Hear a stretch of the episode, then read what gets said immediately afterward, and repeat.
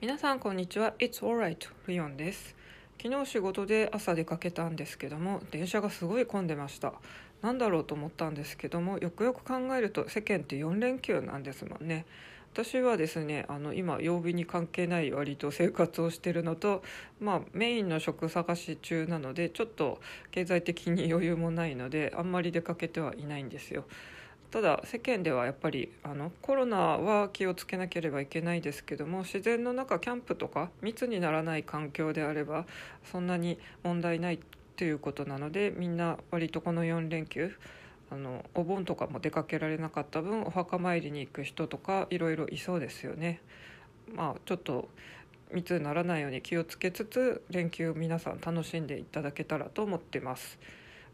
昨日ですねあの私大学院に行きたいなと思って社会人大学院夜通えるところをちょっと目星をつけてたんですけど、まあ、よくよく考えてみたら 学費が全然用意できてないので私って本当こういうなんか全然用意もできてないうちに申し込んでみちゃうとかそういう突発的にちょっと行動しちゃうとこがあるんですが、まあ、今はその時じゃないなと思って泣く泣くあの出願締め切りとか見ながら諦めたんですけども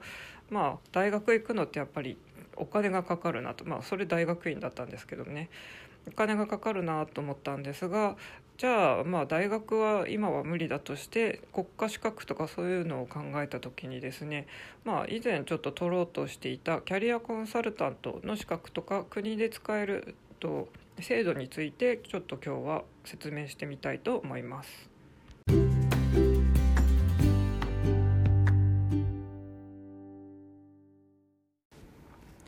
キャリアコンサルタントは2016年に国家資格となりました。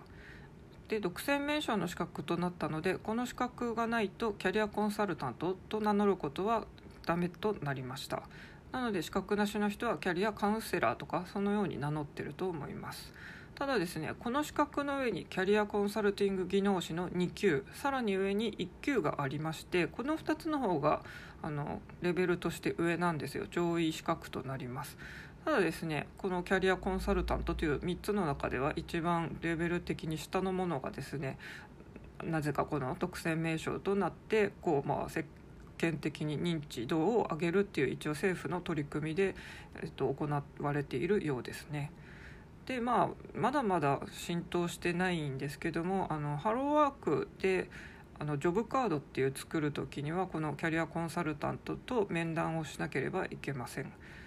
まあそれもですねそんなにジョブカードを作れっていう時はあんまりないのでまだまだですねあのそんなに例えばこの資格を取って独立するぞってなっても稼げるのかっていうとちょっとはてなっていう資格ですよね。私これですね本当に2016年に国家資格となったっていうのを知って結構すぐにですねあのチャレンジしたいなと思って本気で取ろうとしてました。でですねこの資格を取るには決まった養成講座に出ないといけません。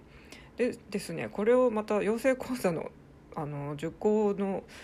費用がですねなかなか高額です。3 4 0万かかるんですよ。で3 4 0万かけてその講座を受けてまあなんとか受験資格を得て受けます試験は学科試験と実技試験に分かれますまあ、よくある試験の形式ですけども学科に受かってから実技をやるというものですね。でキャリコンの方のこの実技っていうのは、まあ、傾聴っていうところまでできてたら合格するようです。私はですね今年あの訓練校で学んだのはですねこの上の資格のキャリアコンサルティング2級の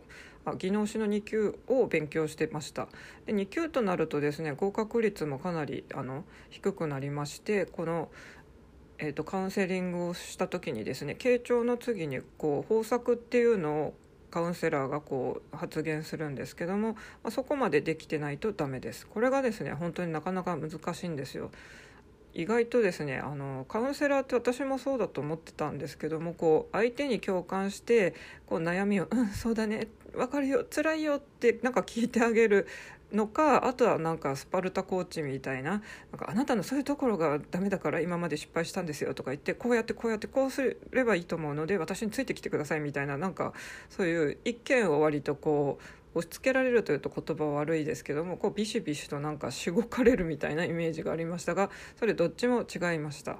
とキャリコンや技能士がやることはですね、まあ、他のカウンセリング業務も同じなんですけども、まあ、クライアントの話を聞く傾聴ですねでそこは本当にですねあのカウンセラーの主義主張考え方っていうのは差し挟まないようにしますひたすらあのクライアントの話を聞く。でクライアントのその発言した言葉のみから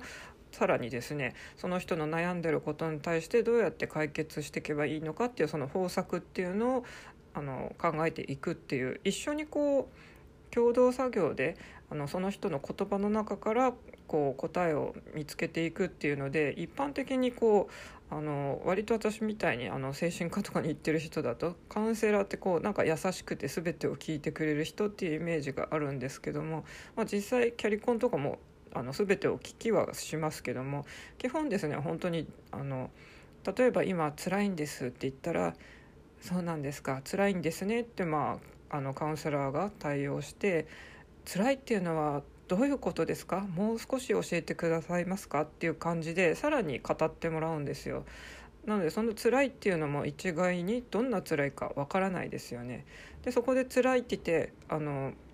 一般的なイメージで分かりますよ私も同じような経験したことがあります辛いですよねそれっていう感じでこう主義主張とか自分のことを話しちゃうっていうのがあるんですけどもそれをやってはいけないんですよ。これですね本当に実技の練習をしたんですけども まあ人って自分の意見とか考え方をどうしても相手に押し付けたくなっちゃうんですよ。本当にですねあのよくカウンセラーの仕事は答えはクライアントの中にしかないって、まあ、私たちも教わってるんですけども本当にそうなんですがその答えを導き出すまでにはですねやっぱり本当にあの経験とか練習とかが必要です。なので意外となんか話聞くだけでいいんでしょとか何かアドバイスすればいいんでしょみたいな感じで捉えられるかもしれないんですけどもカウンセリング業務っていうのは非常に私は難しいと思います。キャリアコンサルタントの資格はさっき言ったように専門の講座を受けないと受験資格がありませんこの講座を受けないでも受けれる人っていうのはですね5年間の実績がある人っていうので証明しないといけないんですよ。なので今勤めてるとことか前職とかでですねそういうキャリア相談乗ってたっていうのを、まあ、上司なりあのその人たちにですね印鑑をもらったりしなきゃいけないのでなかなかこの5年間実際やってたっていう人はそんなにいないのかなって思いますしあのやってたとしても本当にそのハンコをもらわなきゃいけないので結構転職とかしてる人だと難しいのかなと思います。ただですねおかしなことにというとあれなんですけどもキャリアコンサルティング技能士ですねこれの上の級はですねこちらも一応実績3年間っていうのが必要っていう条件はあるんですがこちらはですね割と自己申告でいいので、まあ、例えばですね私もあの技能士2級は受けようと思ってるんですけども私は塾であの本当に高校生の進路相談とかしてたんですよ。なのでそういうのを自分で書いてまあキャリア相談載ってましたって自己申告で出せば通じるみたいなんですよね。ここはちょっと受験要項が実際に出てこないとわからないということなので多分もう少しで出ると思うので調べてみようと思います、まあ、なんか開資格の方が厳しいっていうのがすごい不思議なあのものなんですけども、まあ、受験資格はそんな感じです。さあキャリアコンサルタントを取るためにはですね講座に通うっていうことですがこれが3 4 0万と私からしたら本当に非常に高額です。ただですねその負担を減らすいい制度っていうのがあります。専門実践教育訓練給付金という長い名前なんですけどもそちら該当してる講座が結構多くてですねこれを利用するとその受けるのにかかったお金がですね合格したらなんですけども最大7割戻ってくるという非常にいい制度です。でこれのですねまあもともとあったやつが教育訓練給付金ってやつです。こう例えば通信教育とかで資格を取ったっていう時にですねあのこれ使えたら2割が後で返ってくるっていういい制度なんですけども専門実践教育訓練給付金の方はですね本当なんと7割っていうねかなり大きいですよね、まあ、7割になるのはあくまで試験に合格しないとダメなんですけどもそれでもかなりいい制度だと思います。こちらですね雇用保険に入っている期間がですねあの3年間ないとダメなんですが私ですねあの3年間もこう連続してないんですよ。いつも転職ばっかりしてるんで。ただですね初めて教育訓練給付金を受講受講じゃなくて受給する場合はですね2年でいいそうなんですよ。私ギリギリですね本当に2年はなんとかあったんでこれあの前回講座を受けようとした時に申し込んであのこの制度を使おうとしてました。これですね意外と本当にみんな知らないので該当してる人は是非利用した方がいいと思います。あのその年との年によってですねどこの学校とかどこの講座がこの訓練使えるんだとかあのいつもですねこう厚生労働省のあの該当のページを見ないといけないんでこれは本当にですね何か学びたいことがある人にとってはもう要チェックですね。さっき説明した専門実践教育訓練給付金。私これもう言えなくて噛んでますけども。これですねあのこれを申請する前にですねそれこそあのハローワークで、えっと、キャリコンと面談しないといけないんですよ。ジョブカードっていうのを作るんですね。なのであの本当に私はキャリコンを受けようとして、まあ、ジョブカードを作ってキャリコンと実際面談したことがあるんですけども、まあ、この経験っていうのがですね本当にあのなろうとしてる資格のする仕事の一つですね、まあ、あくまであのそういうジョブカードを担当するようになったらですけども。で、えーと、専門実践教育訓練給付金はこの面談ジョブカードを作んなきゃいけないんですけどもさっき言ったですね、えーと、教育訓練給付金。こちらの方はですね特にあの面談とかなしにジョブカードとかいらずにあの申し込めます。これですね実はキャリコンとかその技能士の 試験の学科の範囲なんですよね。まあ一応学びが生きるというかそういう感じなんですけども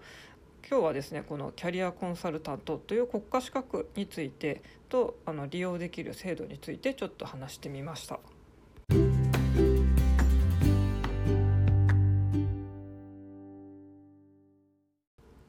はキャリコンの資格について話してみたんですけどもこの資格ですねあの特に実技を受ける時には3万円ぐらいかかりますし取った後登録するんですけども登録料っていうのがかかりますで5年ごとの更新でまたその5年ごとに登録登録料を払わないといけないですしあとその更新の時にもですねまた何だか講座確か受けなきゃいけなくてそれもお金がかかるって確か先生が言ってたような気がします。なのでですね正直この資格を取るのにもまあ3 4 0万あのさっきの制度を利用しなければあのかかりますし、まあ、なったらなったで登録料しかも5年ごとに。でもしかしてそのプラス口座もあるならですね、まあ、キープし続けるにもお金がかかる。結構国家資格もですねこの手のやつ多いですけれども、まあ、今 TOEIC って